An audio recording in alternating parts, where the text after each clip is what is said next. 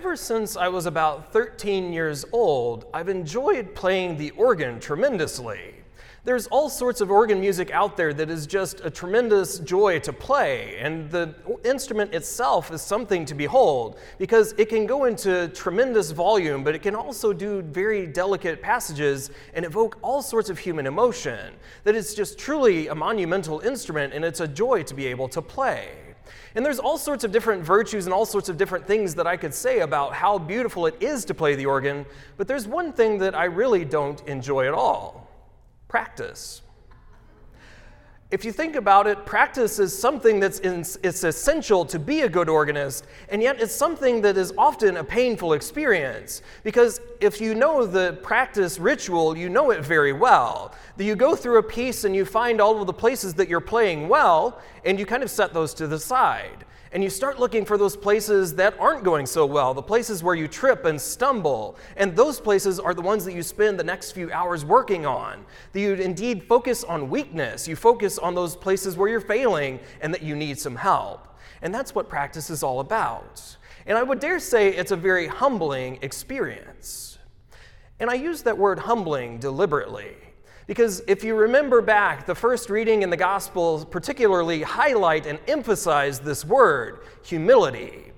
And yet, oftentimes, whenever we hear that word, we get a very negative image in our mind. That we often think about the way that we look downcast, or the way that we have low self esteem, or the ways that we simply don't think all that much about ourselves. And while there's some elements of truth there, I dare say that maybe we don't have the particular or the proper definition of what humility is. Because as we go through the liturgy this morning, it reminds us of what it is to be truly humble, but indeed how that actually affects our spiritual life and enables us to grow in our relationship with the Lord. But first, let's start off with the book of Sirach, because here we're going in and we're stepping into just little bits of wisdom.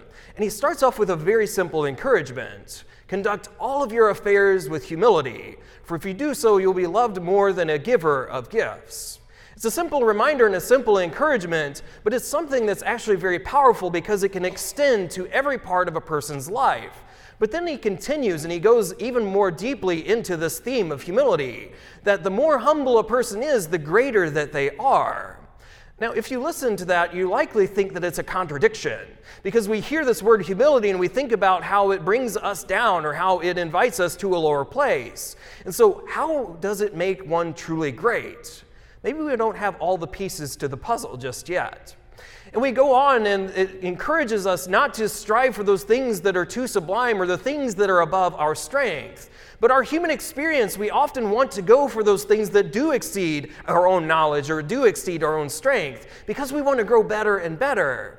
What's the message here? Why is it encouraging us not to strive for those things? Maybe there's something else to this theme of humility after all. And we move on and we go to the letter to the Hebrews, and we've been tracking along with this for the last several weeks. And today we're actually given a couple of different opposing worldviews on who God might be. So we're told this first image that is not reality is something that's very common. That the Lord comes to us in the middle of thunder and lightning, that He's unapproachable, untouchable, and that He simply sits there, that we can't really get close to who God is. And so the letter to the Hebrews puts this out there because he wants to counteract what exactly the world thinks that God is that he's unapproachable, he's untouchable, he's over here, and we can't go near him. But what does the letter to the Hebrews remind us? Well, it reminds us of the fact that Jesus, in fact, invites us into relationship. The fact that we're able to approach Mount Zion, that we're able to approach the heavenly Jerusalem, that we've been invited in and we've even been able to receive the blood of Christ, that we've been invited and we've been, in fact, able to approach God, our Heavenly Father, and Jesus Christ, our Lord. That we're able to actually get close to Him because He wants to be approachable, He wants to be there. He doesn't want to be ruling from on high, but He wants a personal re- relationship relationship with each and every one of us. And then finally, we move on to this gospel according to Luke. In this passage, we're set the scene that Jesus is at a wedding banquet and he sees all of these different people that are approaching the table and they're going for the highest place, that they want to be at that place at the head of the table. And so they're kind of quarreling among themselves and they're trying to get to this place. What does Jesus do? He takes this as a moment to teach That he tells them the practical advice that they shouldn't be seeking after those places of honor, but rather they should seek for the lower place first. Because we all know what happens whenever that person takes a seat that isn't theirs. That the host has to come to that person and they have to remove them and send them somewhere else. And that's filled with embarrassment and with shame. And that person likely doesn't want to be at that banquet any longer. But what about the other person that takes the lower place first? Well, oftentimes, if that seat isn't theirs, that they take a lower position than they were invited for, then they're invited up to that higher place. That they enjoy esteem of their companions because they didn't presume something that wasn't theirs, but rather they actually sought that lower place. They didn't want to make themselves out to be pompous, to be filled with pride, but rather they were truly humble. And then we move on this simple little quote that is beautiful and it's something that really is, is a hallmark of this gospel. Whoever humbles himself will be exalted. Whoever, hum, whoever exalts himself will be humbled. The simple reminder that one is not to exalt themselves, but to leave that up to someone else. And then we move on, and then Jesus speaks directly to the host of this party, this banquet that is there. That he tells him not to invite all of those that can repay him, all of those that might sort of reciprocate to him, but to rather invite the lowly, the poor, the blind, the lame, all of those that can't repay him, at least not right now, because he can be repaid later in the kingdom of God. And this is something that's truly humble, but we should go back to that initial question, the one that I posited at the very beginning. What is true humility? Well, often we can go to that dictionary definition, this modesty of character, and that's actually something that's profound and something important. But we have to realize why this humility, or why we can even define it, what it is, why is it important for us, especially as we live our lives of faith? But first, we should go back to the letter to the Hebrews to answer that question. Why is humility important? Because God is approachable.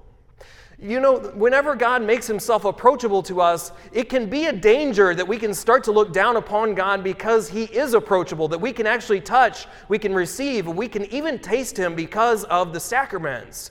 And that is a danger that we could often kind of take that for granted. And because of that, we can start to build our own pride in our minds and our hearts and our souls. But that's something that starts to really do damage to our faith and to our spiritual journey. But rather, what happens is we should rather look at the way that God has made himself approachable. Because he is a God who could be in all sorts of thunder and all sorts of fanfare and all sorts of lightning and tremendous earthquakes. That he is just that powerful. But he still wants to be known by you. That he wants to be in relationship. That he recognizes that none of us are truly worthy to be here. And yet he calls us in anyway. And that's what humility consists of recognizing that place that has been given to us, that we're able to be in relationship with God, that we're privileged enough to be able to be calling God our Father. And yet we still recognize the true gift that that is. That we don't presume on God and we don't presume on His generosity, but we truly receive the gifts that He has given us. And so we recognize God is approachable, yes, but we truly don't deserve that, that we truly don't deserve to be in that relationship. That's what humility is that modesty, recognizing God could hold this all against us, that He could hold our sins, our weaknesses against us, but He doesn't because He wants to be in that relationship. He wants to draw us closer and to experience His love in a more full way.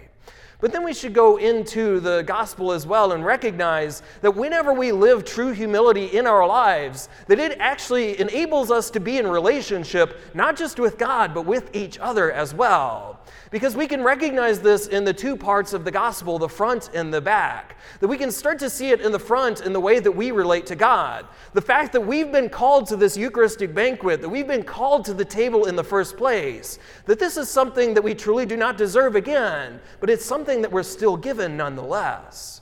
But it's not us to, up to us to decide where our place at table is. Because if we start going for those places of honor, oftentimes those are empty, those are shallow, those are things that we create ourselves, and it's not truly something of God. We don't recognize that we don't deserve to be here, but we don't even recognize the fact that we've been called to this table, that we've been called to receive Jesus in a very intimate and personal way. And that's really what Jesus is trying to remind us of. The fact that we're all called into this wedding banquet, not just now, but even in the kingdom of heaven. That we're all drawn into this banquet. And that is a place that is truly humbling if we see where we are and who we are, because we have so many weaknesses, we have so many failures, we have so many things that seem to make us fall short of what Jesus is asking. And yet he still calls us forward anyway. And that's really the reminder that God is calling us into that relationship. He is calling us to that table, not to make something of ourselves, but so that He can make something of us instead. But then we move to that second half of the gospel, and it reminds us that we have all sorts of relationships in life. That we've got all sorts of friends, we've got all sorts of family members, we've got all sorts of relationships that can be rather comfortable. That we can have a sort of hierarchy filled out, and we can have all of these things in our minds set in place. But what about those places where we might feel like we have to stoop down to another? Those that truly might need our mercy, our, our, forgiveness, those grudges that we've held on to for so long, and those people that we refuse to be in relationship with. Do we have the humility to approach one another? Because even in those moments where they might not be able to repay or to reciprocate in that relationship, are we still going to dare to risk it anyway and go forward to those people? Because so often we can live in judgment. We can live as if we're up here and they're down here. But why don't we live on a level playing field and see the way that Jesus has called all of us equally to this banquet? And that's really the encouragement with the second half. But then the final and the sort of capstone of everything is going back to that book of Sirach, conducting all of our affairs with humility. Again, this doesn't mean that we're sort of downcast as we go about and that we're just dreary in our appearance or that we have low self esteem but that we recognize the grace that God has given us in our everyday and our every moment. That He continues to call us in relationship with Him even in the moments when we fail. And he still calls us nonetheless anyway to be his sons and his daughters. And the book of Sirach reminds us of this because it's not just when we're here at Mass, it's not just when we're feeling pious, but it's each and every day and every moment of our life that we should continue to approach the Lord with all humility and all sincerity, recognizing the way that he draws us into relationship with him first. But then we also see that fact in the second part of the book of Sirach. Whenever he's encouraging us not to go for things too sublime or things that are beyond our strength, it's not to say that we shouldn't build up endurance or strength, but it's for those moments that we can feel hollow or we can feel empty inside. Because so often in our life, we can seek after those things that are too sublime. We pretend as if we know them when in fact we really don't. Or maybe we pretend that we're that strong when we know that we're really not. But we know the one who is truly wise. We know the one who is truly strong, and that is Jesus Christ himself. And those are moments when we can actually receive Jesus into our hearts and our souls, and then we can be truly sublime and we can be truly strong. But we have to be willing to let him in, not just here in church, not just on Sunday, but each and every day. That's the approach that we should take in all humility. That we should be looking towards every aspect of our life, seeing the ways that the Lord wants us to be living in Him and with Him at every moment. That we shouldn't live in our own pride or our own pompousness, but rather we should be looking for the ways that the Lord is inviting us into that relationship at each and every moment of each and every day. And so, my brothers and sisters, we can often look to that image of practice, that it does take us looking not just at our successes or the things that we might feel that, we're, that we have uh, figured out or that we have, feel good about ourselves, but rather we should be looking towards those things that we do need to continue to let the Lord's grace into, those moments that we might stumble, the moments that we might fail. And that's what true humility is recognizing our lowly state, but that God calls us up anyway. It's not a downcast sort of approach, it's not lowest self esteem, but it's rather that modesty of character, recognizing our Lord Jesus Christ has called us into relationship with Him, and we're able to respond and reciprocate with Him, not just with Himself, but with each and every one of our neighbors and our brothers and sisters as well. Whoever humbles himself will be exalted, and whoever exalts himself will be humbled. This is what the Lord reminds us of in the gospel. But that simple encouragement, my brothers and sisters, for each and every one of us, to live out of that spirit of true humility, so that we may approach God and approach his mysteries in a more receptive way and truly enter into our relationship with God and with our brothers and sisters each and every day and each and every moment.